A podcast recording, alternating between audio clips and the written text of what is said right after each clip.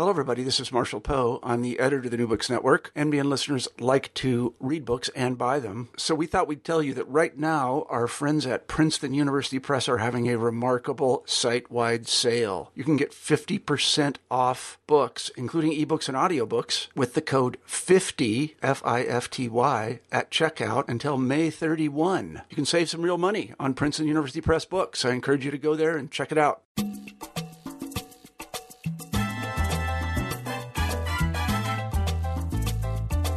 Welcome to New Books in Latin American Studies. My name is Alvaro Caso Bello, and today I will have a conversation with Monica Ricketts about her new book, Who Should Rule? Men of Arms, The Republic of Letters, and the Fall of the Spanish Empire, published by Oxford University Press in 2017.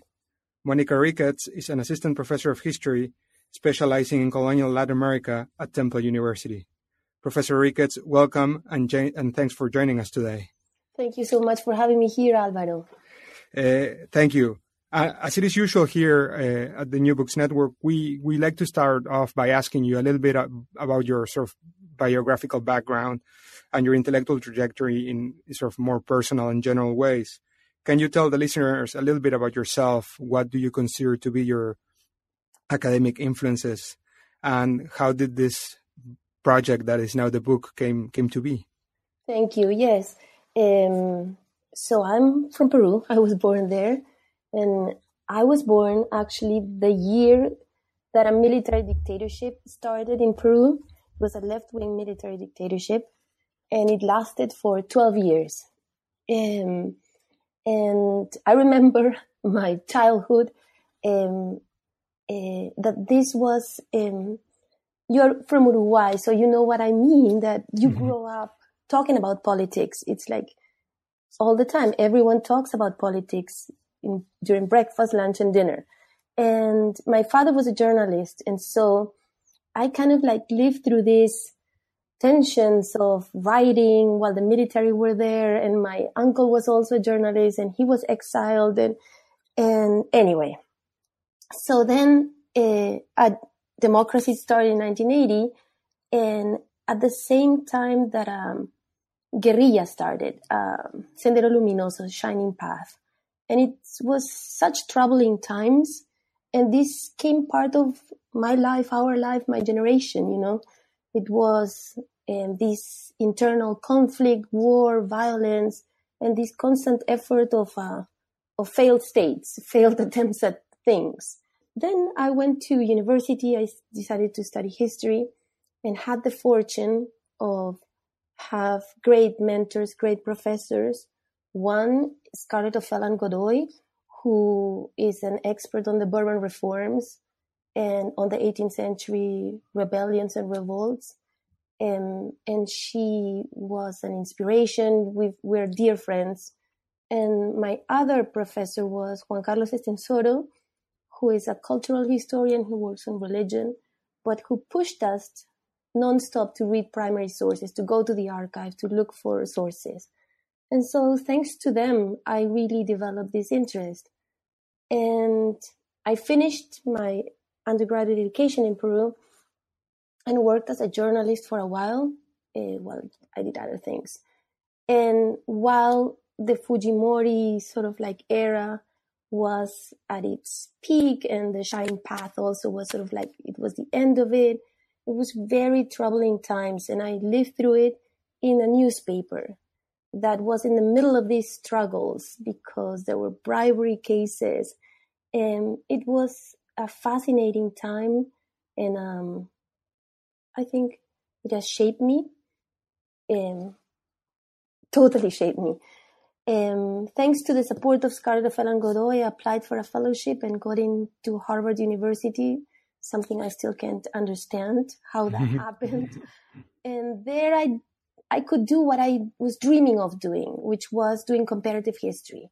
I wanted to, to learn about other places, to think about Peruvian history in, in a more open ways, in sort of like to, to see how the history of the place where I lived um, compared with others or how I could read it in parallel with others. And that was exactly what was happening at Harvard with Atlantic history, with international, led by Professor Bernard Bailyn, and then Professor Akira Iriye was sort of like conducting all these seminars on international history.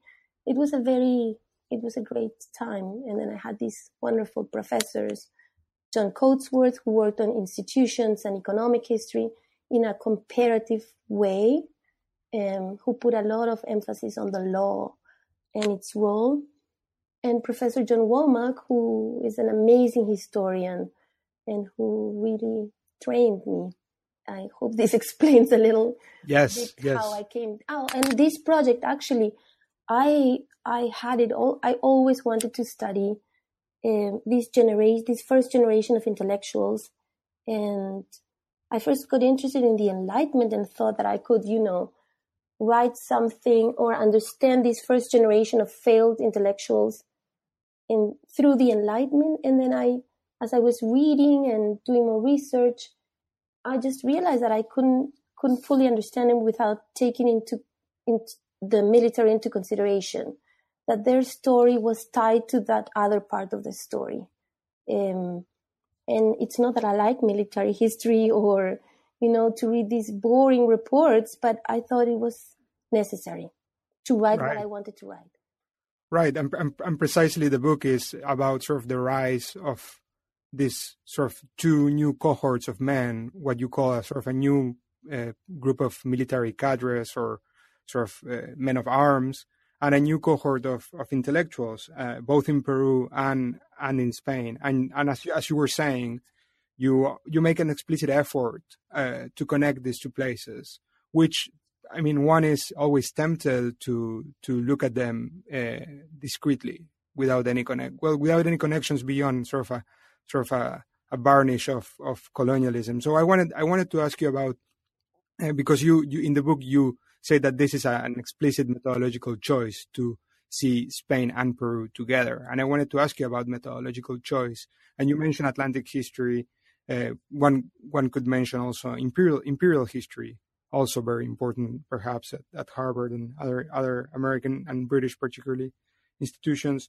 So how how do you come to understand that Peru and Spain must be looked sort of together uh, at not just uh, perhaps comparatively comparatively but also sort of uh, connected and and how do you think that this differs perhaps uh, you can talk a bit more about sort of the tendency within uh, in Latin American countries to do national histories.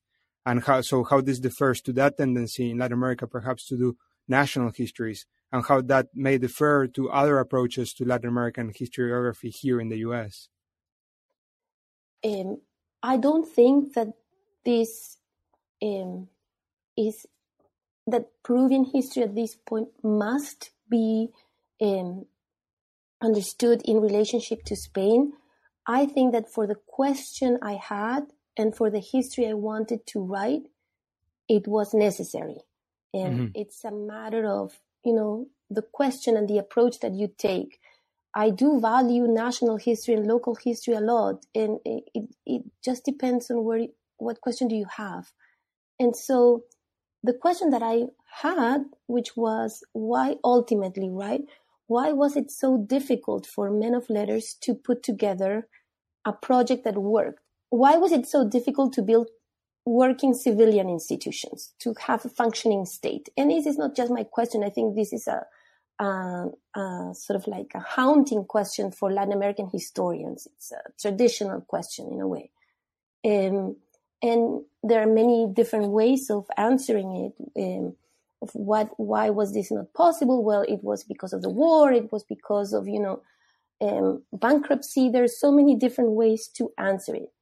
Um, I wanted to look at the individuals, at the, the actors, um, implied in this process. And in doing so, I thought that I could not understand them without the imperial context because their story was not a, a particularly local one. Because um, men of letters at that time were reading and inspired by the Enlightenment. Um, they were reading if which when I went and, and I wanted to know who they were, what they did, what their dreams were. So I went and looked for what they wrote and what they cited, and what they were citing, um, whether we like it or not, you know, were Spanish newspapers. Um, what they were inspired by were, were the old, some of them, the old Spanish proyectistas of the 18th century, you know, of the early 18th century. They were not necessarily citing local um, poets. They were citing, you know, Bourbon officers. Uh, they were citing Las Casas, um, and they were reading when they could uh, Raynal and all these French writers, and and got into trouble because of that. So I mm-hmm. thought that I could not understand them without taking this broader approach. Um, and the same implied for the military because these were people um, trained in the royal armies. And the royal armies, when I started reading about them and how they were designed and, you know, what kind of institutions they were, these were not local autonomous institutions. The armies of Peru were part of the royal armies, broadly conceived as imperial armies. And so I thought that it was necessary. Great, great. That's that's that's a very very enlightening answer. So uh, your your work precisely, uh, just to pick up on, on, that, advances the the thesis that certain reforms undertaken by the Spanish crown in the late 18th century prompted the emergence of a new type of military, of a new type of army, if not of the military itself as a political actor in the Spanish Empire, and later in revolutionary and independent Latin America. So I wanted to ask you sort of two questions about this. One is what are what are the defining characteristics of these new men of arms when one when when one thinks in re, about them in relation to their other armed predecessors that that existed in the Spanish Empire, and then related to what you said at the beginning, the sort of long continuity uh, of military interventions in both in Spain and, and, and Latin America. Uh, I wanted to ask you if we can see this moment of, of the Bourbon reforms as one that ushers in a new political actor that eventually will make several interventions uh, in Latin America, particularly in this in the context of Spanish American countries in this case. Yes, I do think that there's to answer the second question first. There's a great continuity between the Bourbon reforms and militarism in the 19th century. And we haven't really um, said it, I think, uh, or analyzed it the way we should have. Um, a classic hypothesis for Latin America has been that of John Lynch, who claims that the wars of independence were so devastating that pretty much the military rises out of nothing. Um, kind of like everything is destroyed and then the caudillo sort of like rise as in the middle of nowhere. It's like Facundo, no? The character of Sarmiento's novel, rising from the pampas and ruling sort of like in a wild way. And sort of like that's the image of the caudillos that we've had. Um, I'm exaggerating that portrait. Um, but in a way that has been sort of like the general approach to this. There's a war of independence, a huge breakdown, and the military rises because there's not much else. I think that the military rises as and the caudillos rise in the case of Peru um, because there's a long history of um, military reform and support of the military that goes back not to independence it goes back to the Bourbon reforms, and and it goes. Uh, we can see a huge breaking point in the 1760s with the big military reforms after the British take Havana, but we can even go further back and see that this was, you know, a sort of like Bourbon idea of rule. They brought military officers to the court in Madrid and Navy officers in particular, they were the most knowledgeable at the time uh, with a scientific training. And they became the leaders of, you know, the reform program. And so maybe that's why the military becomes so strong because there's this, you know, decades and decades and decades of reform and support for them.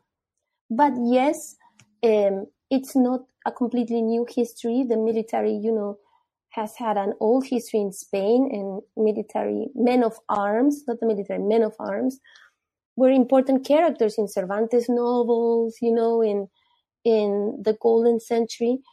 But it's there is a big difference between those that type of men of arms and the 18th century type, because there was not a the army was not a centralized organized institution uh, back in the 16th century. These were kind of like loose militias with prestige, yes, some mercenaries, but there was not an esprit of corp, or not, it wasn't a corporation as such.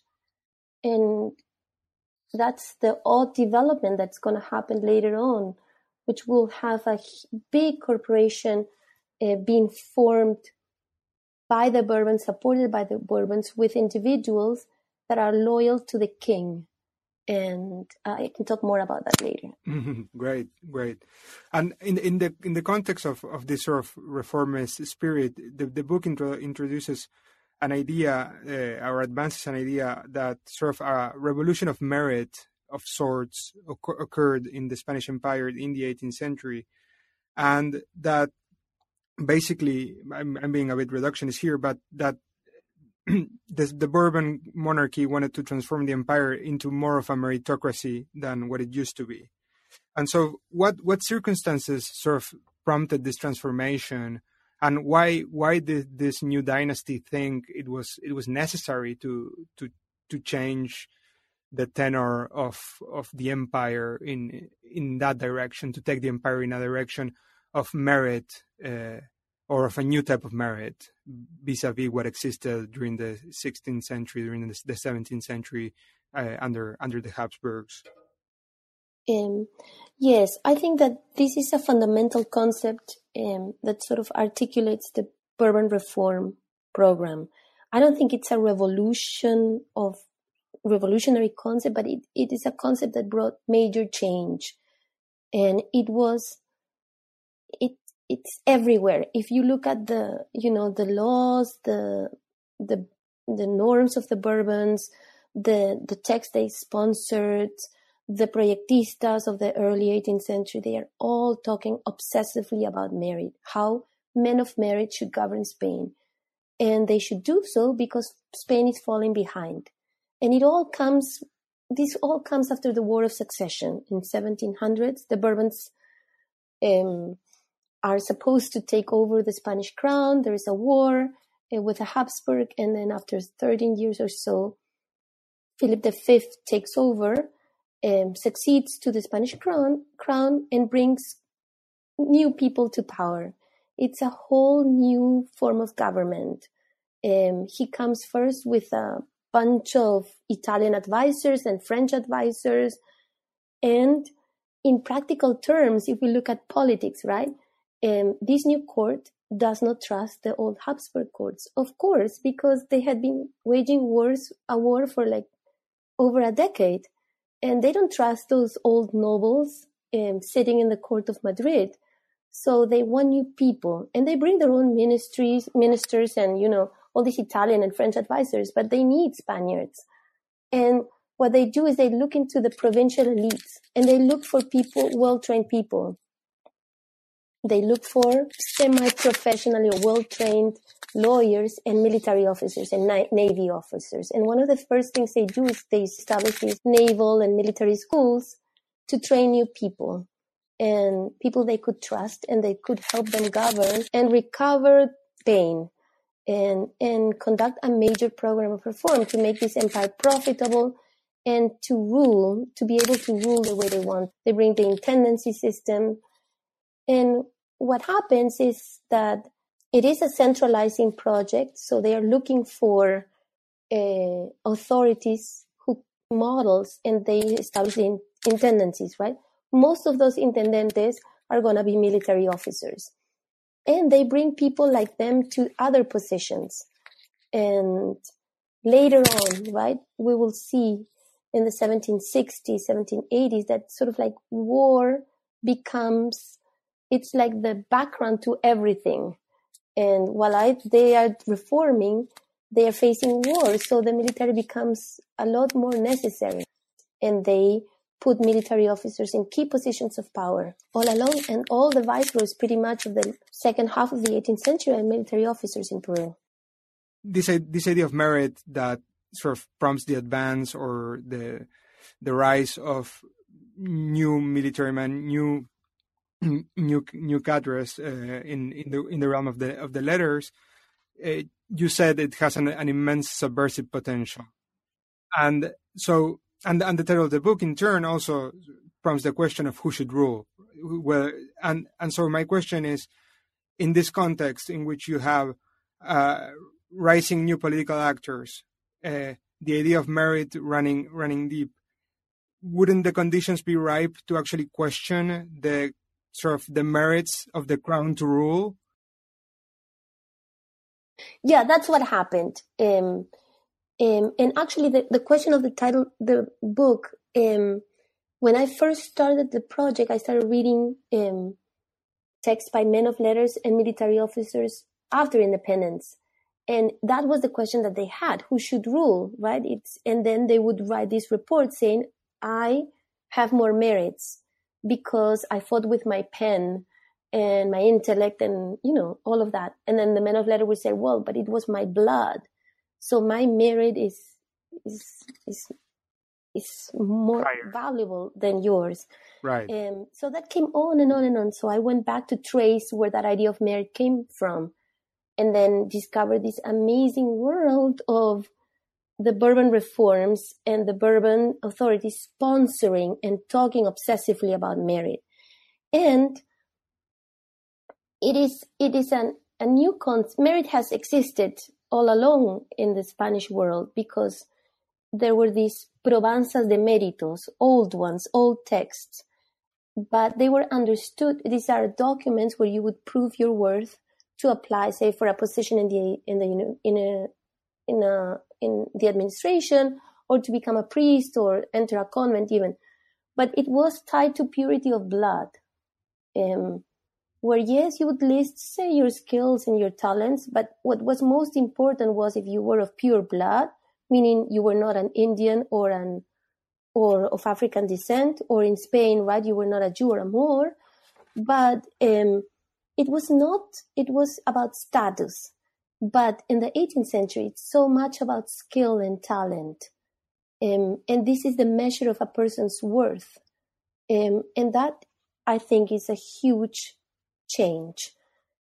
And what was surprising to me was to find the crown sponsoring this. I did not expect that, you know, and I did not expect all these Bourbon officers um, writing about how it was necessary to have people of merit. Campomanes, the minister of, you know, the big reforms of the 1760s, has this text about the, the education, the importance of education. And it's all about merit. Um, Juan Pablo de Olavide, Campillo, you, so many of them. Mm-hmm. And these texts, um, along with articles in the newspapers, spread and caused an immense effect because I could see then later on, you know, people claiming or writing letters in a more private manner, not in an official way, using the same ideas. And um, it becomes subversive in my way, in my mind, because ultimately this, um, the society does not change in the same speed. You can write a, a very cutting edge text with very subversive ideas, but the world does not necessarily have to change accordingly. And so um, there are all these expectations out there that men of merit should have positions of power, that authorities should be of merit. And then I, in the, in the book, I, I provide a few examples of how the Bourbons try to reconcile these, these two worlds, right? Say, for example, in the military. And that is for me the institution that shows it best because um, the military regulations of the reform program are so detailed that you can have it's like two volumes of of laws uh, detailing how the new military should be and there it's it's so much about skill and talent and who should be where and according to what they have achieved in the battlefield or if they had been disciplined. You know how it is. Then I could see later on when these reforms were implemented, the huge contradictions that, you know, arose when, for example, you had ceremonials, right? And you had the new military with the new officers there and the old nobles. So the, the, the, um, the authorities had to provide instructions on where to position, say, an old noble versus an officer. In who should come first in a procession? Where should they sit, right? And they had to accommodate, and they it, it was these huge efforts to to adjust, sort of like a new institution to a, an old world order. And I think it is maybe it, in some places where the military was not as large as in Peru, maybe these reforms and all of these things that I talk about in the book don't play as big of a role as it did in Peru. But there in Peru, you had a huge military um, with a lot of power. And and it's an institution also, and we can talk about sort of like the the racial aspects of this because it's an institution designed in a modern way, right? Where merit plays a big role and that accommodates all these castas, all those people of different racial ethnic backgrounds and promising that if they performed outstanding actions, they could move up in the military ladder. And that had a repercussion in the social ladder because they would be treated with respect, with dignity, you know, they would wear uniforms, they would be treated in a certain way, they would never be punished in an offensive way, never their honor should be targeted, and so on and so forth. And so for a society like Peru, this I think this this had a huge impact. Right. And so just just to follow up on on on that one. So one of one of the one of the groups that make an appearance at, at points in your book is sort of this new militia, sometimes mi, militia corps or uh, batallones de, de pardos, uh, and so so how how did that come to be for for uh, the non-initiated in, in colonial Latin American history, and and and how you mentioned that, for example, two of the of the, uh, the, the two first Peruvian presidents were also sort of men of, of of mixed racial ancestry. So would that have been even possible? You, you think if if this new sort of ethos of of merit had not been instilled in the in the late 18th century? I really don't think so. Maybe other people coming from mm-hmm. different you know perspective would think otherwise, but I don't think so. And I think that this, I the first caudillos of Peru, right, the emblematic caudillos, Agustin Gamarra and Andres de Santa Cruz, were the first sort of like Peruvian caudillos because we had Simon Bolivar and San Martin coming, right?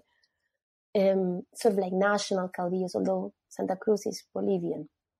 Um, were of mixed descent, um, half Indians, half Spaniards, and they were, it's the classic um, militia people, eh, classic military story here. They were incorporated into militias in Alto Peru, in Cusco, in the Cusco region, Bolivia region, and they were trained sort of like they were trained as militia, you know, the first stages, and they moved up, and they were mestizos, so, so they belonged to those, you know, units. But then when war happened, they moved up. They um, climbed the ladder. Yeah, they they climbed the ladder, and also things became very turbulent and very complicated. In we're talking now in the 18, you know, 10s, 18, 15s, and these what's interesting. These are the units where they fought and they were trained. They were the units commanded by this um, the, this character that I call a national caudillo, military, a loyal caudillo, um, Jose Manuel de Goyeneche, who was this wealthy Creole who kind of like really organized all the the Alto Peru army. Um, and that became one of the most successful branches of the military in Peru. And so uh, Santa Cruz and Gamarra were trained there, they moved up. And then when San Martin came, Argentinian caudillo, um, came and sort of invaded Peru with the insurgent ar- armies, um, these two men switched sides. And they, when they did, because they were already officers in the Royal Armies of Peru, we're talking here 1820. We're not talking about the 1810s. This is very late in the game. They switched sides in 1820 and they immediately were moved up as the, in the highest positions as, uh, of the army, which is something that had, could most probably not have been possible in the Royal Armies of Peru because the incorporation of um, castas could happen to a certain extent. They would never be governing Peru or be governing a unit. Maybe right. who knows? Maybe if the if the wars had lasted twenty more years and the, the Spaniards were totally broke, maybe they would that would have happened, but not at that time. And right. so they switched sides and then they became these super important military officers and leaders. So I don't think that their story could have been possible without this background. And going back to the idea of merit, um, these are not caudillos that come from the pampas, from sort of like just leading, you know, the peasants of their estates. These are people who have commanded under the rules of a military with, you know, have been trained professionally or semi-professionally. And they, they know how to rule. They have a sense that they are entitled to rule, that they have an entitlement to rule. And perhaps more importantly, people throughout all these years of war are used to also seeing them lead, you know, to sort of like agreeing with, yes, they, these people, you know, they have fought this war, they have led these armies, they they have a claim to rule. Um, and I think that all goes back to this old history. Right, and we we, we talk about the military extensively, but sort of as a segue, uh, that the other people who who you said had a, a claim to rule were these other uh, men, the men of letters, the sort of the the sons of a new republic of letters to a certain extent, created, as, as you were saying initially, sort of in a context of enhanced exchanges of newspapers and sort of le- creation of new learned societies, etc. So, can you talk the, to the listeners a little bit more about sort of uh, how how did this other group of men came to be and how sort of they imagined themselves whether whether they had a such as a tight knit identity perhaps as as the the military guys had. Yes. So first, to go back in time, um, when the first sort of like in the first era of reforms, right, when the Bourbons um, are sort of thinking about changing the way the Spanish world functions, they need lawyers because they need new laws, you know, to new regulations to change things. And also they are adamant about changing traditions. The Bourbons come with these neoclassical um, ideals where, you know, they would change everything. Uh, the way feasts are conducted, the way art is performed, the way um, poems are written, everything has to be different. Everything has to serve the purpose of communicating a clear message. And this is not just a Spanish Bourbon thing. This is part of, you know, a change in the world of letters. It's the beginning of the Enlightenment and and and and also absolutism and reformism right most of these monarchies are doing the same thing in europe and so lawyers men of letters orators newspaper writers are in, much needed and so they are called and they function and they exist because there are new spaces for them but things get very complicated because um, unlike in the world of the military where pretty much there is there is not that much to compete with. You know, there's not a, a military that exists in an organized way before the 18th century or state organized way. And like in that world, in the world of letters is a lot more complicated because the Spanish monarchy was this, the monarchy of the letrados, you know, of, of the golden, the, the golden century. There are so many writers, universities abandoned schools, and all of that is tightly controlled by people trained in 17th century ways. You know, these are defenders of the scholastic method. These are defenders of traditions. And so these new men of letters, which I call new, um, have to find spaces um, in that complicated world. And they operate very close to the state, very close to the reformers.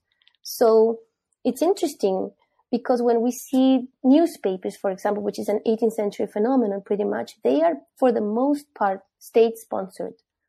And that's a space for these men of letters. And if we read the text, uh, they are, it's incredible to see how cutting edge and how the, how, um, uh, the space for critique that these people had. You know, there's space for the Bourbon sponsor the critique of the Habsburg way. It goes out of control many times but they are sponsoring it. And so, and then as you know, the Bourbons try to reform in a more intense way, there are many failures. Campomanes can't really put forward his very radical project of practically transforming, you know, guilds into industries. That's and and schools into sort of like places where they will form um, super professionally trained people. That never happens. And so the Bourbons then sort of like sponsor schools. And in those schools, royal schools, well, you have these new men of letters trying to put together reforms. But theirs is a kind of like, if I look at this whole story, in a way, it's a, it's a tragic story because there is no, the world doesn't change as fast as their expectations. Right, precisely. So the, if we fast forward sort of a decade or two, we we find ourselves sort of in the in the early 19th century and in a sort of war, era of war, revolution, turmoil. Uh, Spain has been invaded by Napoleon, right? So they Napoleon captures the Spanish king, and so you you start seeing, uh, or not necessarily start, but you see very clear during those years, and you characterize this uh, very very well, how the men of letters and the men of the military starting sort of competing very explicitly about who should rule now that there's no one there, quote unquote, or like the king is absent.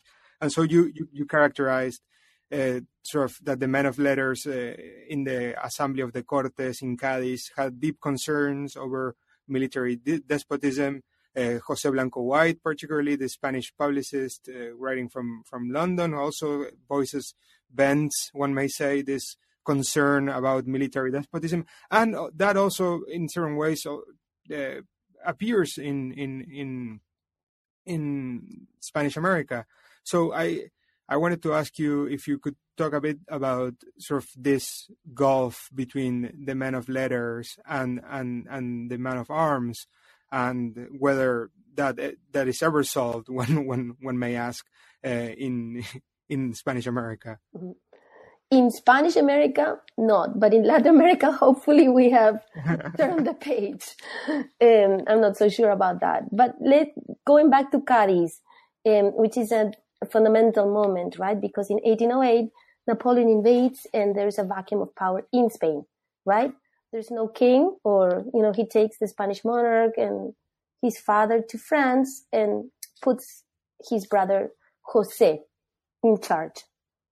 And so this is a, it's, it's fascinating because men of letters are ready uh, to sort of like take over this. It's like you see all these juntas organizing, but these sort of like provincial elites organizing in the absence of the king. They resort to this old tradition of organizing in the absence of the king and calling for a general assembly um, to rule in the meantime, right? But um, in the meantime, also they decide that you know they are going to transform the Spanish world into a liberal order, right? To catch up with the times and, and, and transform Spain into a Spanish constitutional monarchy. So they are about to do that, but there's war and we cannot forget that. And I think we have a little bit in the historiography, um, because if you know, if we just look at what the people in the assembly were doing and how they were trying to build, you know, to create, to, to put together a plan for elections and, and, you know, create a constitution. That's fine to analyze all of this. It's, it's so important, but we should never forget that they are doing it in the middle of a major war and they're facing those constraints. So, um, I wanted to to understand the the way they conceive of themselves, of the role, of what they are doing, and and the the visions that they have had. But then I I I realized that if, in reading what they wrote, they their their tremendous concern is the power of the military because they they can't they really can't do what they want and Cadiz is not a success story in any way um, because the minute they start organizing, uh, they face a parallel kind of parallel set of authorities, which is this, you know, military officers trying to wage a war against Napoleon with the British also in command of resources. And so very early on, they relinquish the executive authority of the sort of provisional government.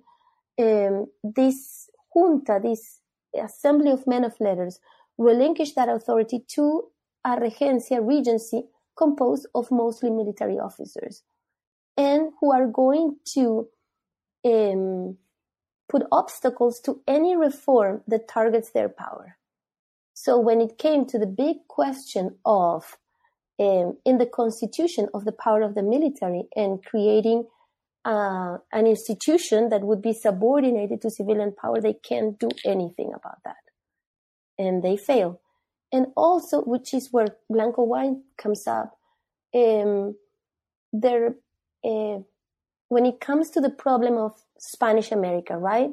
Um, while Spain is facing this invasion and trying to put together a resistance. In Spanish America, the elites are doing the same, right? They are organizing and trying to form provisional governments that also could allow them for sound autonomy, right? They are also fighting for autonomy. And what happens is that they face the repressive side of the it depends on where you are in Spanish America, but in many cases, it's the viceroy with the armies.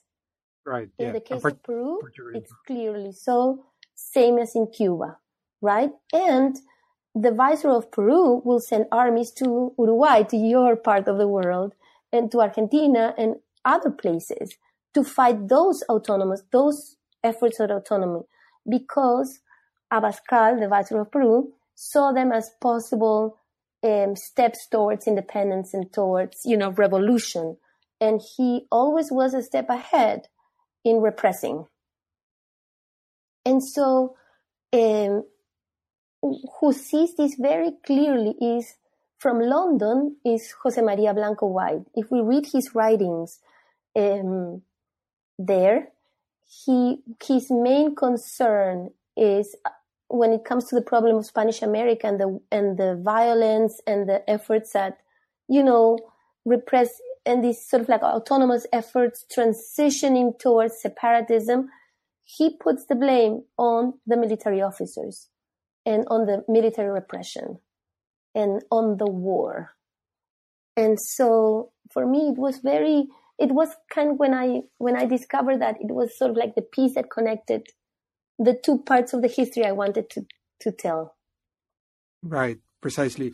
And we, we can sort of uh, talk a, a, bit more perhaps about this sort of uh, uh, ascent of the of the military in in the during the during the the, the wars of the 1810s, sometimes called the wars of independence uh, for at least some regions of, of Spanish America.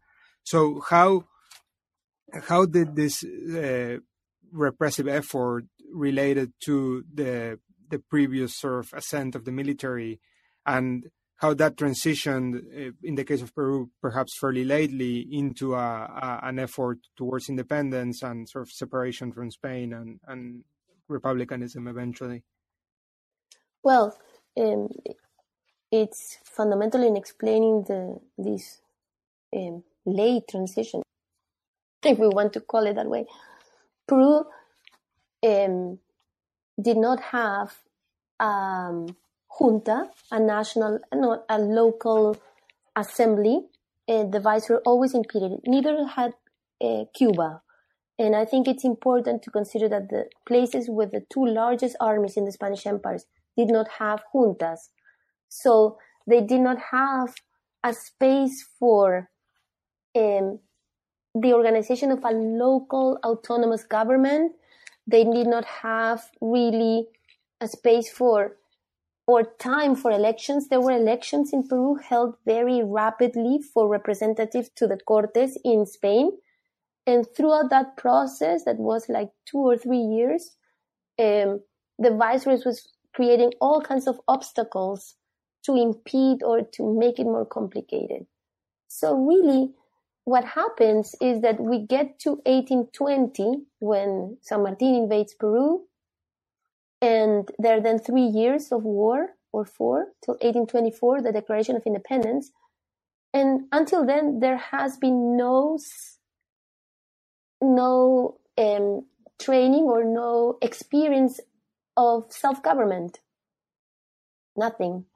Um, there there were no assemblies, no really spaces where civilians could really get together and there were some you know but in the middle of wars and always there was a military dictator or a military officer in command or creating obstacles so what can you expect for later then right, right. and how can how could civilians then say, well, it's the time for or, to organize? Later on, what we'll see is is uh, decades and decades of military dictatorships, and they are unstable um, because there is, you know, conspiracies, and the the groups that support them are not solid either, and yeah, but there's always the expectation. It's interesting since you know, independence that civilians should rule, at least among them, that it was mm-hmm. their time to rule. But that that sort of was always impaired by this sort of uh, competing group, right? That that that that wielded the, the power of of arms uh, of all things. So uh, I I wanted to to sort of conclude the conversation about the book, and, and we can talk about uh, a, a, little bit more about your future work in a second. But I wanted to sort of perhaps invite you to do a more sweeping reflection, sort of in the, in the same way that, that, that you started about this idea of meritocracy. And so we we we have in still in Spanish America and in and in Latin America more more generally sometimes this sort of aspiration towards meritocratic politics, right? And and that seems to have run against a, a number of obstacles. Uh, and and most recently, I mean, one of the, one of the most interesting things about your book is that you can read it sort uh, sort of uh, bearing in mind new new scandals against uh, about corruption, cronyism, venality uh, to a certain extent that are occurring in, in the region, and and some of the vocabularies, although very different in context, appear yet again. So I just I just wanted to to ask you about whether there whether you see this this mm, sort of civil service to a certain extent meritocracy having its first iteration in in Bourbon Spanish America, uh, or or or is or is that completely outlandish? To... we are historians, so we we think long term, but um, maybe we should go back uh, to the Habsburg era. I right. think, quite honestly, um, and I think that we need more political histories for that reason that you mentioned. And I think that's where we're coming from. And I think from what you've I've heard, your your work also comes from there, right? Where we want to understand why is it that we are still having the same problems or or sort of like these persistent problems of first we don't have a meritocratic system really working um, in in we're doing so much better of course no comparison right? Still like the reform of the university is still you know um, that's quite not so meritocratic yet and and I think um, in terms of politics, we we have to um, work more to understand uh, why do we why do we do things the way we do, and I think we have to understand um, how uh, these sort of like usages come from this this way of fighting, this way of discussing, this way of not being able to find compromises, for example, which is I, I I've tried to to sort of like discuss that in the book with Blanco White, sort of like always claiming, why could we not find a compromise during the War of Independence, right? Mm-hmm. And there's no spaces for that. And yeah, I think, um, I hope that my discussion of merit and sort of like the origins of this expectation and this effort at, at reform that sort of like succeeded in certain aspects because it, it really um, create opened a new set of ambitions that didn't exist before. And I think right. it comes from this era. And we have inherited that in the military right. And in the world of letters that the value of your worth is your skill, your talent. Um, and that was very powerful in a society that was designed as an equal, uh, as that of Peru, um, racially, socially, if all of a sudden you read a text like that and you sort of like, you know, you are a mulatto and you join a militia and you're being told that, well, you know, if you, if you do certain things that you can rise, um, and that if you are a militia member, you are not going to be, you know, um, punished with public humiliation as it used to be because you deserve honor and respect. Um, so that comes from there. And we have to understand why certain things don't work. And perhaps the longer we go back in time, the better. the better. Um, well, know, I don't know. I, I, I, wanted, I wanted to sort of uh, end the conversation with uh, ask by asking you what, what are you working on these days and whether it, it has any relation to, to this uh, already published project. Thank you. Yes, I'm going back in time now. I'm going back to an old project that I had on the theater. Um, to it's to it's called Theater and Politics in the Iberian World, and oh, wow. focus on. Fascinating. It's an ambitious title, but it's it's focusing on Lima, Havana, and Madrid. And again, my goal there is to to understand, you know, how certain ideas spread, um, where did people get certain ideas of equality, power, justice, um, and and then how did the interaction? Because the theater is a fascinating case for Spanish America. We're talking about mostly illiterate societies, right? And the theater in cities like Lima could hold up to like a thousand people, sometimes 800 people and there were representations all the time. This is the, the era of the golden century, and so um, it's a major part of the the the Spanish form way of rule to have a theater, to have plays, and so through documents and and text, I just want to to sort of like look at politics from that angle. Right, a very performative dimension of politics, also, one may yes. say. And more no pun intended. And more inclusive too, because here we have Indians and mestizos and, and mulattoes and elites all in the theater in different spaces, but all interacting. And there were scandals. It's a fascinating world. That that sounds that sounds amazing. I'm very very excited for. Thank you. That. Well, I need a new life maybe to do it, and I'll try. well, thank you, thank you very, very much for this exciting conversation, Professor Ricketts. Um, and the book we discussed was Monica Ricketts' Who Should Rule, Men of Arms, The Republic of Letters, and the Fall of the Spanish Empire, published by Oxford University Press in 2017. Thank you so much, Alvaro. Thank you. A pleasure. Please, and special thanks to the Johns Hopkins University radio studios in Baltimore. We hope you enjoyed this conversation, and if you haven't already, Please subscribe to the New Books Network on your favorite platform or listen to our podcasts by going, going to new network, newbooksnetwork.com. See you next time. The book we discussed was Monica Ricketts' Who Should Rule Men of Arms, The Republic of Letters, and the Fall of the Spanish Empire, published by Oxford University Press in 2017. Special thanks to the Johns Hopkins University Radio Studios in Baltimore. We hope that you enjoyed this conversation, and if you haven't already, please subscribe to the New Books Network on your favorite platform, or download our podcasts by going to newbooksnetwork.com. See you next time.